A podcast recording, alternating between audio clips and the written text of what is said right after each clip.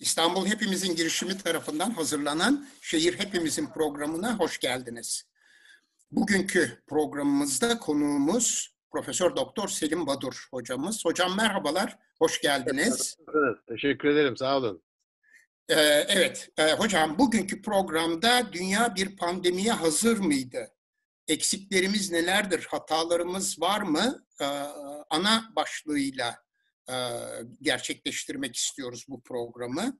Şimdi ben hemen e, ha bir de şunu belirteyim, e, sizinle bir önceki programımızı 16 Mart tarihinde gerçekleştirmiştik Medyascope'da ve aradan bir tam bir ay geçti.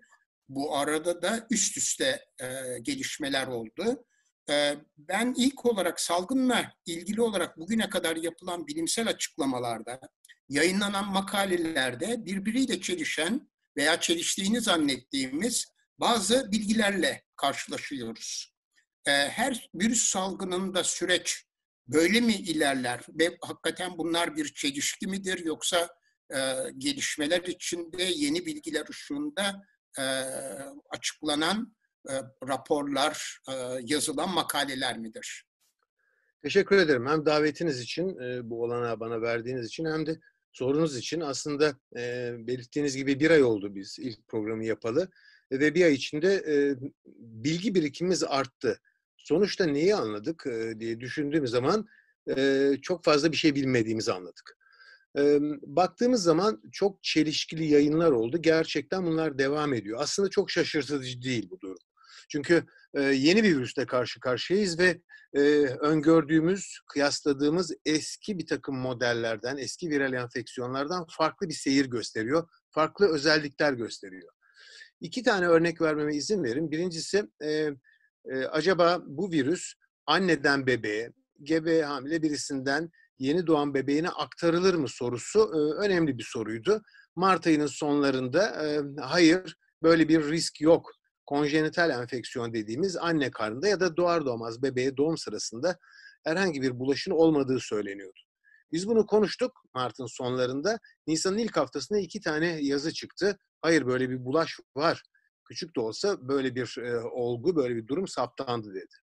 Demek ki e, dönem içinde bazı bilgilerin tabu olarak kalmaması gerekli. Bunlar zamanla değişiyor yeni bulgularla. Bunu ben başka bir örnek için e, bu virüsün, e, SARS-CoV-2 virüsünün e, insan vücudu dışında ne kadar süre dış ortamda canlı kaldığı sorusuna incelerken de fark ettim. Klasik olarak koronavirüslerin insan vücudu dışında 3 saat kadar kaldığı, canlılığını koruduğunu biliyorduk ama biz gördük ki bir yayında 9 güne kadar bu sürenin uzadığı belirtiliyordu. Ancak hemen şunu belirteyim. Bazen bu tarz örneğin 9 gün canlı kalıyor virüs e, ya da virüs saptanıyor deniyor. Ama hangi ısıda, hangi nem ortamında ve nasıl saptanıyor buna bakmak lazım. Biz PCR dediğimiz bugünlerde artık herkesin dilinde olan o tanı tekniğinde kullandığımız moleküler biyoloji yöntemlerini biz virüsü örneğin bir tahtanın, bir plastiğin üzerinde ararsak orada bulabiliriz. RNA'sını saptıyoruz biz. Ama o virüs canlı mı? İnsana bulaşır mı? Bu ayrı bir konu. Onun için canlı bir virüsü orada saptamak ayrı bir şey. PCR'la virüsün, canlı ya da cansız bir virüsün nükleik asitini saptamak başka bir şey. Bu nedenle bunlarda dikkat, dikkatli olmak ve ona göre e, yorum yapmak herhalde çok e, doğru bir yaklaşım olacaktır. İkinci bir nokta, değişen e, koşullar ya da çelişen e, kararlar konusunda Dünya Sağlık Örgütü'nü aslında e, müsaadenizle bu Dünya Sağlık Örgütü'nü bu örnekten sonra yaptıklarıyla ilgili çok e, haksızca bana kalırsa eleştiriler yöneltiliyor. Onlara da biraz değinelim. Lütfen. Dünya Sağlık Örgütü dedi ki maske, e, sağlıklı bireylerin maske takmasına gerek yok dedi. Bunu ben de çok doğru buluyordum ve ben de konuştuğum ortamlarda evet sağlıklı bir bireyin maske takmasına gerek yok. Maske sadece hastalar tarafından vücuttan e, virüsün dışarıya çıkmasını engellemek aracıyla e, hastalarca kullanılmalı diyordu. Ama sonra baktık ki geçen zaman içinde ki bu diğer viral, viral enfeksiyonlar, örneğin gripte böyle uygulanmakta ve yıllardan beri de böyle uygulana geldi. Ama baktık ki biz SARS-CoV-2 enfeksiyonunda çok fazla sayıda klinik belirti vermeyen asemptomatik dediğimiz olgular var. Bunlar etrafa virüsü yayıyorlar ve virüsün bu denli hızlı yayılmasında en önemli rolü bunlar oynuyor. O zaman sizde hiçbir hastalık belirtisi yok Ama virüsü yayıyorsunuz. Siz de hasta kategorisine girmeniz lazım ve o zaman sizin de takmanız yani herkesin takması lazım. Çünkü kim hasta kim değil bunu bilemiyoruz.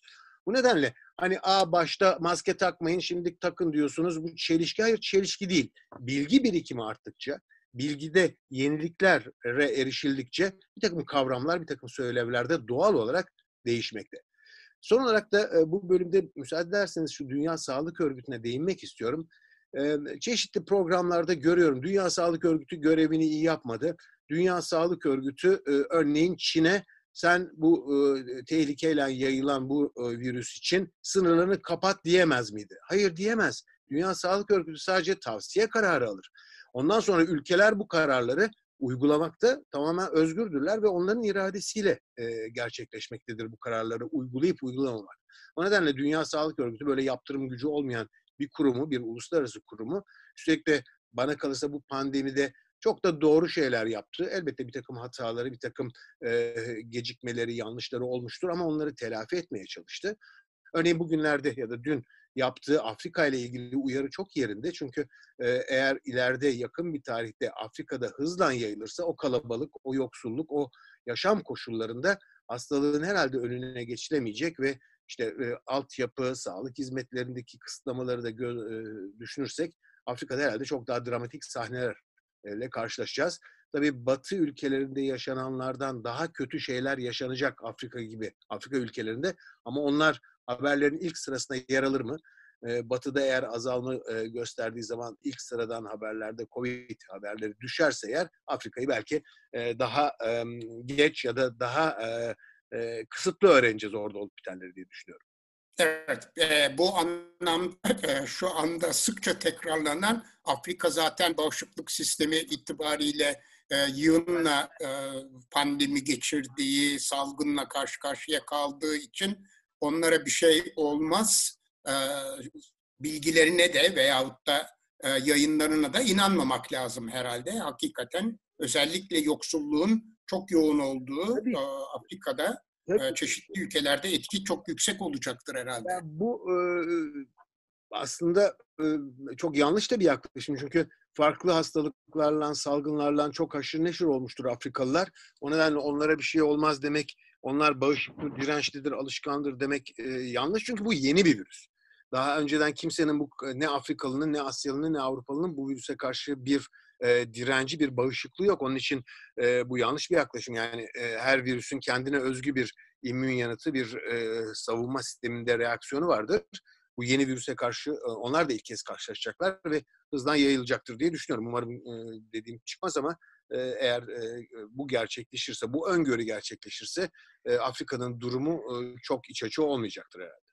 Evet, ben yine ilk sorunun bir devamı olarak şunu da sormak istiyorum. Ee, siz tabii konuyla çok yakından ilgilisiniz. Ee, birçok bilim insanını da yakından izliyorsunuz, takip ediyorsunuz. Ee, gerek sizin, gerekse e, izlediğiniz e, bu bilim insanlarının bu süreçte e, çok şaşırdıkları herhangi bir olay gerçekleşti mi? Yoksa siz zaten her salgında, hele ki pandemi ilan edilmiş olan salgınlarda bu tür sürprizlere açık mısınız? Hayır, yeni şeyler öğrendik doğrusunu isterseniz. Çünkü bu e, bu e, etken solunum yolları enfeksiyonuna yol açan ve solunumla damlacık enfeksiyonuyla bulaşan bir hastalık olarak biliyorduk. Ama e, şu anda görüyoruz ki geçen süre zarfında sadece bizim klasik bildiğimiz solunum yolu enfeksiyonlarındaki bilgilerin ötesinde bir davranış biçimi var bu virüsün. Nedir o? Yapıştığı reseptör, kısaca ACE2 dediğimiz reseptör hemen hemen bütün e, vücudumuzdaki sistemlerin hücrelerinde bulunmakta. O nedenle bağırsaktan kalbe, işte endotellerden farklı bölgelere, nörolojik sisteme kadar, e, sinir sistemine kadar her yere gidip yerleşebiliyor ve yavaş yavaş çok farklı, çok e, e, alışılmışın dışında ve beklenmedik bir takım patolojiler, bir takım şikayetler, bir takım bulgular ortaya çıkıyor. Örneğin e, hastaların %30'unda dışkıdan atılır, gastrointestinal sisteme yerleşir. Bu e, öncelikle saptandı ama daha sonra sizin de bildiğiniz gibi koku ve duyu almada bir azalmadan tutun da keratokonjektivit gibi gözde oftalmolojiyle ilgili bir takım sorunlar yaratması, nörolojik sistemin nöroinvaziv özelliği nedeniyle nörolojik sisteme, sinir sistemine ulaşması, kalpte biyopsi örnek, e, otopsi örneklerinde çalışmalarında görüyoruz. Kalpte ağır hasar ortaya çıkması ve en sonunda damarlarda endotelde hasar yaratması, yani damarda hasar yaratması gibi bizim bir solunum virüsünden hiç beklemeyeceğimiz takım önemli ve yeni, beklenmedik gelişmelere, olumsuzluklara yol açtığını öğreniyoruz. Yavaş yavaş öğreniyoruz biz de bu virüsü. Evet. Ben tabii hemen başlığımızla ilgili bir soruya geçmek istiyorum. Özellikle 20. yüzyılda insanlık çok büyük salgınlarla karşı karşıya kaldı. O işte Birinci Dünya Savaşı'ndaki İspanyol gribinin yol açtığı felaketler ve sonrasındaki çeşitli salgınlar ve hatta insanlık öyle bir hale geldi ki üst üste çok yüksek bütçeli filmler dahi çekildi virüs salgınlarına ilişkin olarak. Ama bir yandan da görüyoruz ki çeşitli ülkelerde hatta birçok ülkede hem sosyal harcamalar ve sosyal harcamaların içindeki sağlık harcamalarında önemli kesintilere gidildi.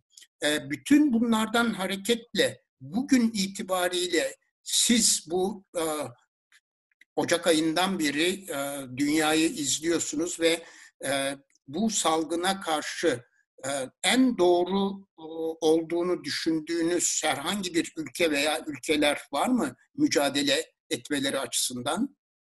teşekkür ederim sorunuz için. Şimdi baktığımız zaman aslında Dünya Sağlık Örgütü'nün önerileri doğrultusunda yani yaptırım gücü yok ama öneride bulunuyor demiştim. Orada hemen e, salgının ilk günlerine itibaren bulaş yolları 3 aşağı 5 yukarı bilindiği için klasik olarak solunum yollarıyla yani damlacık enfeksiyonundan bulaştığı için el yıkama, yakın temastan kaçırma, şimdi galiba kişisel mesafe mi deniyor, sosyal e, mesafe deyimi terk edildi. E, hani insanların çok e, birbirine yaklaşmaması, işte izolasyon, farklı uygulamalar şeklinde izolasyonlar, e, evden çıkmama, kapalı yerlerde bulunmama e, gibi önlemler alındı. Elbette birçok ülke e, işte e, restoranları, kafeleri, sinemaları, alışveriş merkezlerini kapadılar. Bunlar genel anlamda alınan önlemlerde. Bir takım ülkelerde farklı uygulamalar oldu. Örneğin ülkemizde bu 20 yaş altının sokağa çıkmasının kısıtlanması bunu ben en azından bilebildiğim kadarıyla başka bir ülkede görmedim. Doğru bir karardı. Ee, İkincisi biraz ironik ama Peru'daki uygulama bilmiyorum belki sizi de gülümsetecektir. Peru ilginç bir uygulama yaptı. Bir gün sokağa kadınlar çıkıyor, bir gün erkekler çıkıyor. Böyle başladılar sokağa çıkma yasağını öyle uyguladılar. Sonra vazgeçtiler ama önce böyle bir e, yaklaşımla e, sorunu çözmeye çalıştılar. Aslında uygulama açısından da en kolay. evet, değil mi yani açısından. Sonra bizdeki e, taksilerin e, çift ya da tek e, numaralı plakaya sahip taksilerin çıkması falan bunlar tabii yerel bir takım önlemler. Ancak e, benim e, bu e, alınan önlemler nedeniyle ülkelerdeki sonuçlara bakarak bir değerlendirme yaptığımız zaman alınan önlemler kadar o e, ülkede olup bitenleri tabii sağlık sisteminin kendisi de etkiliyor. Diğer bir deyişle Almanya'da eğer e, başka Avrupa ülkelerinden daha başarılı sonuçlar elde ediliyorsa Almanya'nın sağlık sisteminden kaynaklanan bir nedendir. Yoksa Almanya, İtalya ya da Fransa'dan farklı bir uygulama yapmadı. Ama e, bizde bazen e, hatalı e, böyle çok e, kalıplaşmış söylevler vardır. Örneğin İsveç çok iyi gidiyor. İsveç uygulamadı hiçbir, hiçbir şekilde sokağa çıkmaya izolasyon dedik. Bu sabah gördüm Avrupa'daki en fazla ölümlere en hızlı ölüm artışı İsveç'te görülüyor. Yani e, çok e, tek bir parametreye bakarak değerlendirmek herhalde bizi yanıltır. Bir global olarak bakmak lazım. Ama buradan başka bir yere geçmeme izin verin geleceğe yönelik olarak. E, bakın yavaş yavaş e, ülkemizde konuşuluyor ama Avrupa ülkeleri, Belçika gibi, Danimarka gibi, Almanya gibi, başta Avusturya olmak üzere bunlar yavaş yavaş e, bu alınan önlemleri gevşetmeye başladılar. Bazıları okulları açıyor, bazıları e, işte e, e, sokağa çıkmayı e, kısıtlamalarını biraz daha gevşetecek, dükkanlar açılacak. Böyle bir takım önlemlere e, gevşetme kararı aldılar ve Mayıs ayında kademeli olarak Farklı ülkelerde bu e, kısıtlanan özgürlüklerin biraz daha serbest bırakılması ve e, o kısıtlamalardan vazgeçilmesi söz konusu. Doğrusunu isterseniz e, günlük ölüm oranı örneğin bir Avrupa ülkesinde İspanya'da, İtalya'da 800'den 500'e düşünce tamam çok iyi gidiyoruz. E, biz yavaş yavaş açalım bu yasakları demek bana kalırsa e, bilimsel ve sağlık açısından alınmış bir karar değil. Tamamen ekonomik nedenlere dayanmakta. Bu tamamen şahsi görüşüm.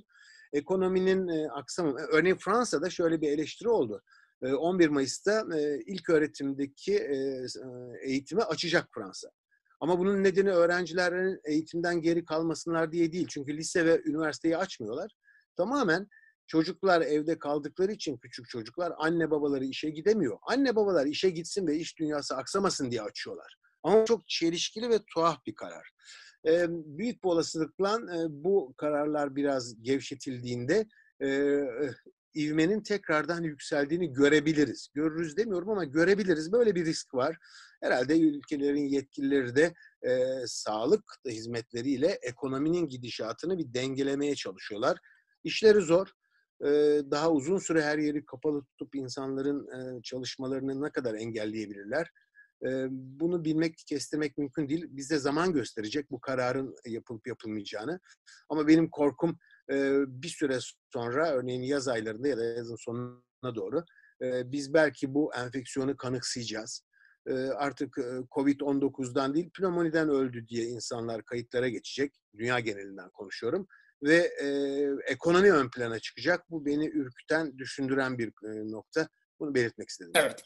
E, bu anlamda tabii ki gene e, sorduğum soruya e, bağlantılı olarak e, devam etmek istiyorum. E, sonuçta e, bir bugün yani bu geçmiş olan e, süreci de değerlendirerek geçmişte neleri eksik bıraktık ve işte pandemiye hazır mıydı dünya sorusunun yanıtı ne olabilir? Çeşitli eksiklikleri görüyoruz ve bu arada tabii ki verdiğiniz Almanya örneği bize başka bir açıdan da ışık tutuyor. Çünkü bu e, pandemiye karşı mücadele konusunda işte disiplinli toplumlar falan gibi bir takım e, gerekçeler de ileri sürülmüştü. Ama işte demokratik bir ülkede e, hazırlıkları itibariyle daha ileride oldukları için herhalde ve altyapıları, sağlık sistemleri daha sağlam olduğu için daha düzgün bir mücadele izleme imkanı oluyor ve bağırtısız çağırtısız geçti bu. Yani hiç kimsenin de ruhunun duymadığı bir şekilde Almanya hala ilerlemeye devam ediyor. Bu anlamda neler eksik bırakıldı, hatalar nelerdi konusunda bir sıralama yapmamız mümkün mü hocam? Ve hatalar derken aslında bizim sorgulamamız gereken bu basit bir takım yapılan hataları tek tek ele almaya çalışmak yerine ben öyle düşünüyorum. Bir kere Almanya'da Merkel'in bir bilim insanı olması etkili oldu. Olaya daha gayet düzgün bir şekilde ve bilimsel bir yönden baktı. İkincisi ben bilmiyordum doğrusunu isterseniz Almanya'nın sağlık sistemini ama bu süreçte öğrendiğim kadarıyla hani bir dönem en sosyal sağlık hizmetlerine sosyal bir sağlık hizmetleri şeklinde veren ülke Avrupa'da Fransa'ydı. ama Fransa'da özellikle Sarkozy döneminden sonra çok özelleştirmeye gitti. benim burada söyleyeceğim ve esas ana neden olduğunu düşündüğüm nokta sağlık sektörünün özelleştirilmesi, sağlığında bir ticaret aracı olmasıydı aslında çok slogansal gelebilir, çok beylik bir söylev gibi gelebilir ama esas sorunun burada yattığını düşünüyorum ben. Siz sağlık, benim dünya görüşüm hani eğitim ve sağlığın tamamen kamu eliyle yapılması gerekli olduğunu ve daha düzgün olduğunu düşünüyorum. Ama baktığımız zaman Amerika Birleşik Devletleri gibi işte şu anda Fransa'da, İtalya'da yaşananlar hep bu özel sağlık sisteminin yayılması ve bunun getirdiği sorunların doğurduğu bir takım sıkıntıları yaşamakta bu ülkeler.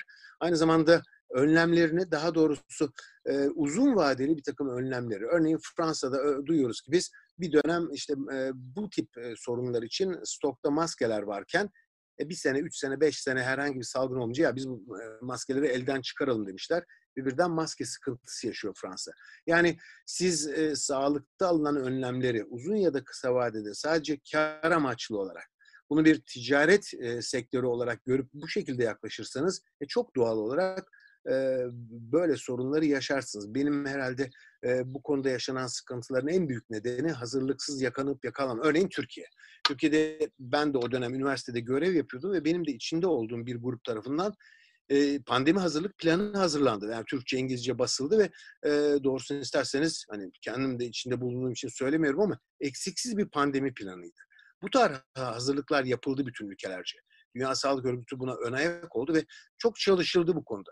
Ama bunlar çok teorik yaklaşımlar. Siz o pandemi hazırlık planını hazırlarsınız da acaba onun içinde yazılı olanları uygulayamaya, hayata geçiriyor musunuz? Biz bakın... Ne kadar uyguladınız tabii. Mahallelerde deprem işte sandıkları değil, deprem konteynerları hazırlandı bir dönem. E biz bek bu, görmüyoruz artık. Bilmiyorum siz de o konuyu çok, benden çok daha iyi biliyorsunuz. Maalesef ee, hocam. Bir, Tekirdağ'dan bir haber vardı. Bu beni çok acı acı güldürdü. Tekirdağ'da deprem izleme aletlerini çalmışlar e, arazideki. Yani bu ne demek? Nasıl bir yaklaşımdır? Nasıl bir e, nasıl bir e, dünya görüşüdür ya da dünyaya olaylara bakıştır anlamak mümkün değil.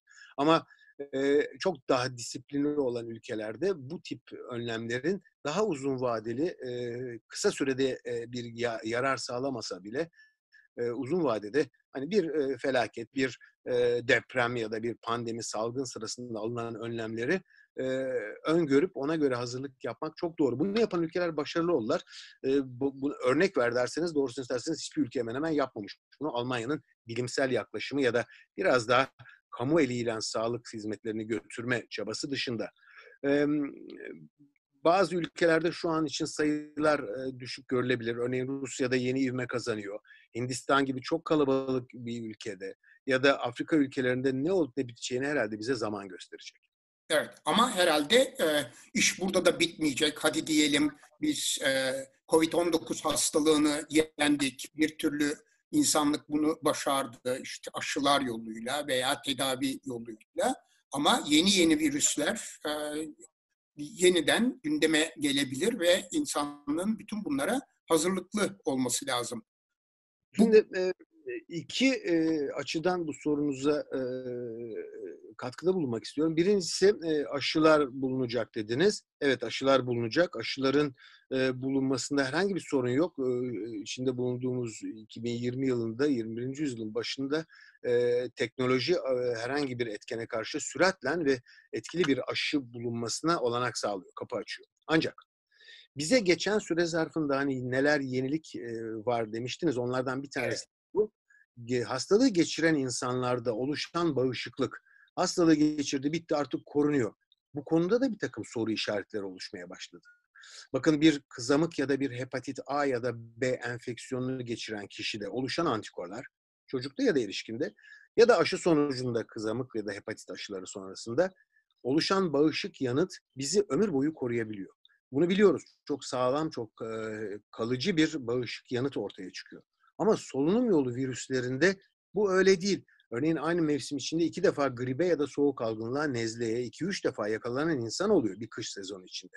Demek ki bu tip solunum yolu enfeksiyonlarında oluşan bağışık yanıtın biz çok güçlü olmadığını, çok koruyucu olmadığını, çok kalıcı olmadığını anlıyoruz buradan. E, doğanın yapamadığını da aşılarla yapmak biraz zor. Bakın e, bu nedenle ben hep bir paralellik kurarım. Hepatit B için, hepatit A için kalıcı bir bağışıklık olur ama hepatit C ya da HIV enfeksiyonlarında biz antikorla beraber virüsün de vücutta bulunduğunu biliriz. Yani her oluşan antikor illa koruyucudur. İlla çok sağlam bir bağışıklık yapar diye bir şey yok. Bunu geçmiş deneyimlerimiz bize gösteriyor diğer örnekler. Şimdi COVID'e baktığımız zaman COVID-19'a bazı hastalar bildiriliyor. Çin'den bildirildi, İtalya ve İngiltere'den de bildirildi. Sanırım bir de Belçika'dan. Hasta iyileşmiş, taburcu edilmiş. 15 gün sonra o hasta yine aynı şikayetlerle geri hastaneye dönüyor. Peki o zaman bu kişilerde bir bağışık yanıt olduysa birinci olasılık o bağışık yanıt korumuyor demektir ki bu çok kötü bir şey. Aşıları da soru işareti halinde bizi sorgulamamızı gerektirir. Hazırlanacak aşıları. Aşıya bu kadar bel bağlamalı mıyız acaba sorusu gündeme gelir.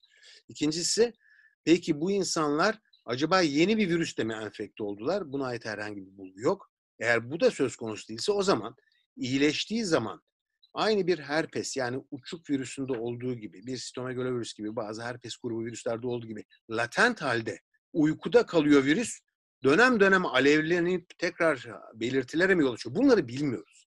O zaman bu virüsün gerçekten klasik bir nezle, grip, soğuk algınlığı etkenleri gibi değil, farklı bir takım özellikleri olduğunu ve zamanla yapılan çalışmalarla, şimdi şu anda Avrupa'da evet kliniklerde, hastanelerde inanılmaz bir yoğunluk, büyük bir çaba var.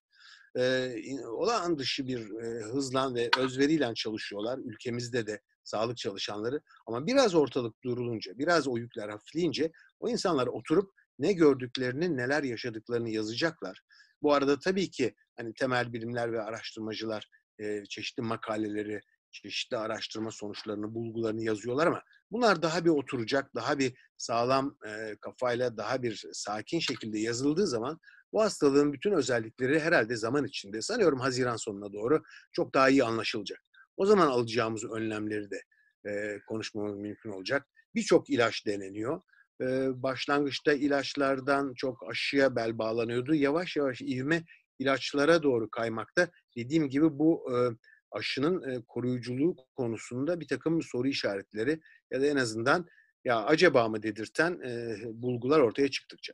Evet ve sizin verdiğiniz e, bir örnek de var tabii ki başka bir programda. E, SARS'la ilgili olarak geliştirilmiş olan aşının uygulanması da e, mümkün olmadı. Çünkü çok geç ortaya ve, evet, teşekkür ederim hatırlattığınız için. SARS ve MERS de onlar çok yayılmadılar, bir pandemi yapmadılar. Bir yerel bir epidemi şeklinde 8-10 bin olguyla kaldı ama mortalitesi, ölümcüllüğü yüksekti. O nedenle aşı çalışmaları yapıldı ve aşı çalışmalarının hazırladığınız aşının etkili olup olmadığını anlamak için insan deneylerinden önce hayvan deneyleri, fare deneyleri yapmak lazım. Fare deneylerinde o SARS için hazırlanan aşıların akciğerde ciddi hasarlara yol açtığı saptandı ve durduruldu o nedenle. Evet. Bütün o orada yaşananlar da e, dikkate alınarak şimdi aşı konusunda çalışmalar yapılıyor. Elbette teknoloji bu tip sorunları bildikçe, bunları göz önüne aldıkça çözüm üretecektir. Ama ben iyi bir aşının, etkili denilen bir aşının oluşturacağı antikorlar sayesinde eğer doğal yaşamda antikorlar korumuyor ise, doğal yaşamda antikorların %100 etkinliği yok ise doğal enfeksiyonlarda o zaman yapay olarak geliştiren aşılarda da bu tür bir sorun olabilir mi sorusunun en azından sorulması, tartışılması gerektiğini düşünüyorum.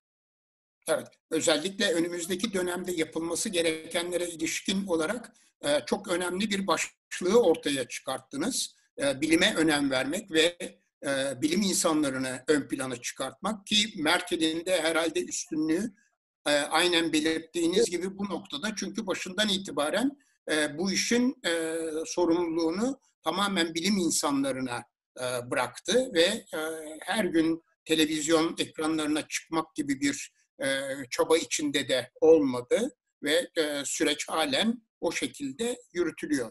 Ama bu bilimin ön planda tutulmasının dışında önümüzdeki dönemde sağlık sisteminin kuvvetlendirilmesi, güçlendirilmesi için İkinci bir e, önemli noktaya değindiniz. Özel sağlık kuruluşlarının yaygınlaştırılması. Buradan hareketle ve bu tecrübeden e, hareket ederek acaba önümüzdeki dönemde acilen alınması gereken yeni virüslere karşı da ve mevcut virüse karşı da alınması gereken önlemler olarak başka e, başlıklar önerebilir misiniz? Tabii e, biz biliyoruz ki e, bu One Health, tek sağlık diye bir kavram geliştirildi. Bir enfeksiyon hastalığıyla mücadelede sadece e, insan e, tıbbıyla değil, hayvan tıbbı yani veterinerlik alanı e, ekolojik e, tıp denilen bir kavram. E, sosyologlar, tarihçiler, e, işte çevrecilerin hep birlikte çalışması ve ortak bir e, platformda buluşarak öyle ilerlemeleri gerektiği e, kavramı öne atıldı. Bunun artık kongreleri falan da yapılıyor. Sadece tıp, insan tıbbı camiası değil, medikal insan tıbbıyla ilgilenenler değil, farklı disiplinlerden bilim insanları bir araya geliyorlar.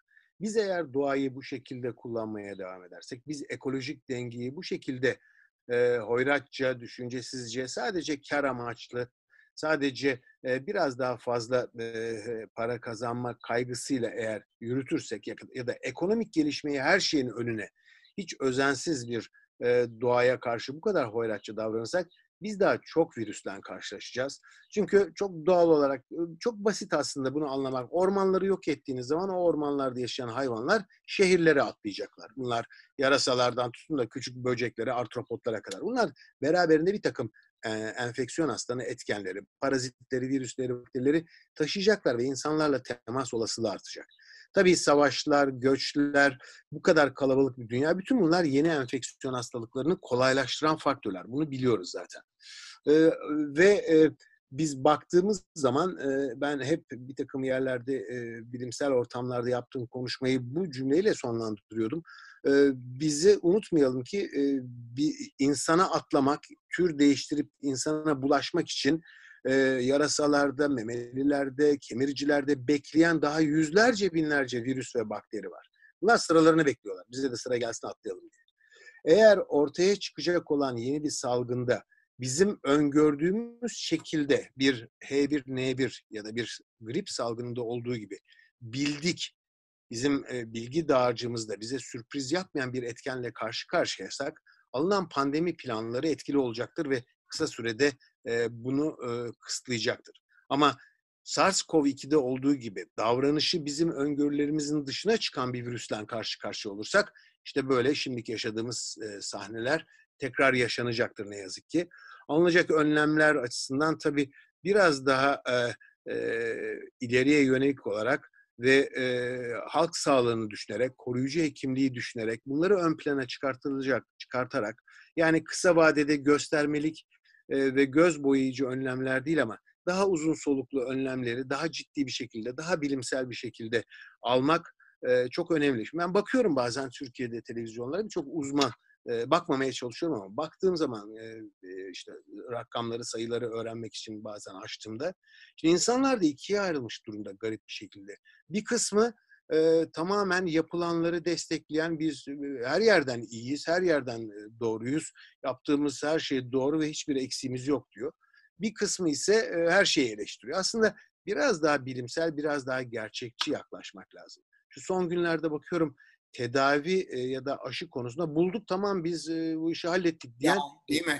yani bunların bilimsel olarak e, e, herhangi bir değeri olmadığı gibi bu tip e, spekülasyonlar yaratmak toplumun kafasını karıştırıyor. Televizyonların önünde farklı bilim insanları farklı branşlardan birbirleriyle tartışıyorlar, çelişkili şeyler söylüyorlar. Herkesin kendi uzmanlık alanına ya da karşısındakinin alanına saygı göstermesi ve atlamaması lazım.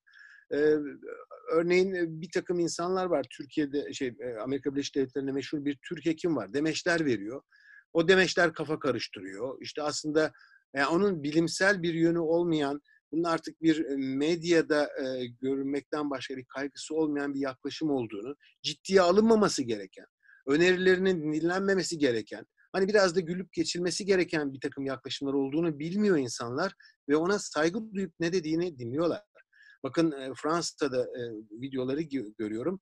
E, 2008 Nobel ödülü alan e, Luc Montagnier isimli profesör e, bu virüsün yapay olarak e, Wuhan'da bir Çin'de laboratuvarda üretildiğini söyledi. Şimdi ben o videoyu izledim. 2-3 dakikalık bir Fransızca röportaj. Ve orada peki nasıl yapmışlar deyince adamcağız zaten çok e, Fransa'da alay konusu oluyor. Nobel ödülü aldığı için sadece bu titrinden ötürü bizde çok önemseniyor ama öyle değil. Bu adamcağız Enstitü Pasteur'den neredeyse e, hani deyim yerindeyse kovularak uzaklaştırıldı. Amerika'ya gitti. Amerika'da işte HIV virüsünü buldu diyerekten Amerika'da e, Rockefeller e, bütün olanaklarını açtı. Bir yıl sonra ne olduğu anlaşıldı. Amerika'dan da gönderildi. Şu anda Çin'de bir enstitüde çalışıyor. İlginç şeyler yapıyor. Yani e, söylediklerinin artık bilimsel bir yanı kalmamış durumda. Ve demin bahsettiğim Fransız televizyonda insanlar artık dalga geçiyorlar. Dün akşam Enstitü Pasteur bir e, bir deklarasyon yayınladı. Sonra da direktörü enstitünün bir e, e, yanıt verdi. Dedi ki iki tane roman alın iki romanın içinde de bir yerde kedi kelimesi geçiyorsa bu onun aynısıdır ondan kopyalanmış demek değildir. Artık bu kadar basite indirgeyerek bir takım şeylerle açıklıyorlar. Luc Montaigne ne yazık ki e, gerçekten e, bir e, artık alay edilen, artık dalga geçilen bir kişi haline geldi. Örneğin Alzheimer ve Parkinson bir bakteri hastalığıdır. Antibiyotikle ben Parkinson'u Alzheimer'ı iyileştiririm dedi. E, bakterilerin, e, virüslerin hafızası vardır. Elektronik manyetik dalga yayınla, yayarlar etrafa. Bu şekilde tedavi. Yani çok fazla teorisi var. E, bir takım makaleler yayın yazıyor. Ertesi gün yayınlanıyor bu makaleler. Sonradan fark ettik ki oğluyla kendini kurduğu bir dergide yayınlıyor bunları. E, bir gün içinde yayınlıyor. Yani e, insanlara biraz daha e, dikkatli bakıp ya insanlar ne diyorlar? E, bu kişi söylediğinde ciddi mi, donanımlı mı diye bakmak lazım. Televizyonda kendisine sorulduğu zaman iyi de nasıl oldu bu yapay e, HIV virüsünü nasıl soktular COVID'in içine dendiği zaman ben anlamam o kısmından ama ben yaptıklarını düşünüyorum dedi. Bana e, herhalde bir şeyler oldu ama ne olduğunu anlamıyorum gibi bir seçim yorumu vardı ülkemizde de yapılan. Onu anımsattı bir parça. Yani e, muhakkak bir şeyler oldu ama ne olduğunu bilmiyoruz gibi bir şey açıklama yaptı yani Luc Montagna'da. O nedenle bu her söylenene, her e, bu spekülatif habere e, rağbet etmemek, dikkat dikkat etmemek lazım. İşte burada medyanın basının da çok dikkatli, çok özenli davranması lazım. Sansasyonel ya da aykırı bir şey söylendi diye vay böyle dendi diye onu ön plana çıkartmaları kötü. Uzun konuştum biliyorum özür dilerim. Yok hayır bu son derece önemli çünkü e, özellikle medya konusunda ben de kısaca bir şey söylemek isterim. E, gene e, bilim insanlarından e, birisi e, özellikle medyada e, mutlaka ama mutlaka e, medya kuruluşlarında e, bir e, bilim editörünün olması gerektiğini, bu olmadığı zaman hem depremde hem işte bu e, pandemik salgında karma karışık bilgilerin topluma yayıldığını, toplumun da bundan son derece etkilendiğini, işte dahası var mı yani Nobel kazanmış olan bir bilim insanına inanmayacak da insanlar kime inanacaklar maalesef. Böyle ki bizde de örnekleri var tabii hocam. Yani ilacı bulduk açıklıyoruz işte 23 Nisan'dan önce e, bunu e, açıkla gerçekleştirdiğimiz için 23 Nisan'ı beklemedik, e, sürpriz yapmayacağız, şimdiden açıklıyoruz diyenler. Keza işte Amerika'dan e, Türkiye'ye yetişen e, Türk profesörler, e, bunların hepsine e, hepsini biliyoruz ve gerçekten çok dikkatli davranmalıyız ve e, her söylenene de inanmamalıyız. Ama bunları da e, araştırabileceğimiz, öğrenebileceğimiz bazı imkanlarımız var. Bu imkanlardan da yararlanmak gerekiyor. Belki de başlı başına bir programımızı da e, bunun üzerine yapmak lazım. Yani nasıl doğru kaynaklara ulaşılabilir, nasıl bazı bilgileri teyit edebiliriz veya haberleri teyit edebiliriz. Üzerine de e, İstanbul Hepimizin e, kanalıyla bir şehir hepimizin programı gerçekleştirmekte yarar vardır, e, yarar olacaktır diye düşünüyorum. E, hocam size çok çok teşekkürler. Sağ olunuz. Bilgilerinizi paylaştığınız için. Bu hafta aslında şehir hepimizin nin iki tane programı olacak. Bir de Profesör Doktor Pınar Uyan arkadaşımız Boğaziçi Üniversitesi Psikoloji Bölümü öğretim üyesi doçent doktor Serran Müderrisoğlu ile bir program gerçekleştirecek. Onu da bir ekstra program olarak yayınlayacağız ama onun günü ve tarihi belli değil. Size tekrar tekrar teşekkür ederiz. Sağ olunuz hocam. Çok, çok teşekkürler. Sizinle program yapmak sağ olun efendim. Çok teşekkür ederim. Çok naziksiniz. Sağ olun. Evet efendim. İstanbul Hepimizin girişimi tarafından hazırlanan Şehir Hepimizin programını bu hafta burada tamamladık. Bu haftanın içerisinde iki ayrı program yayınlanacaktır. Hoşçakalınız.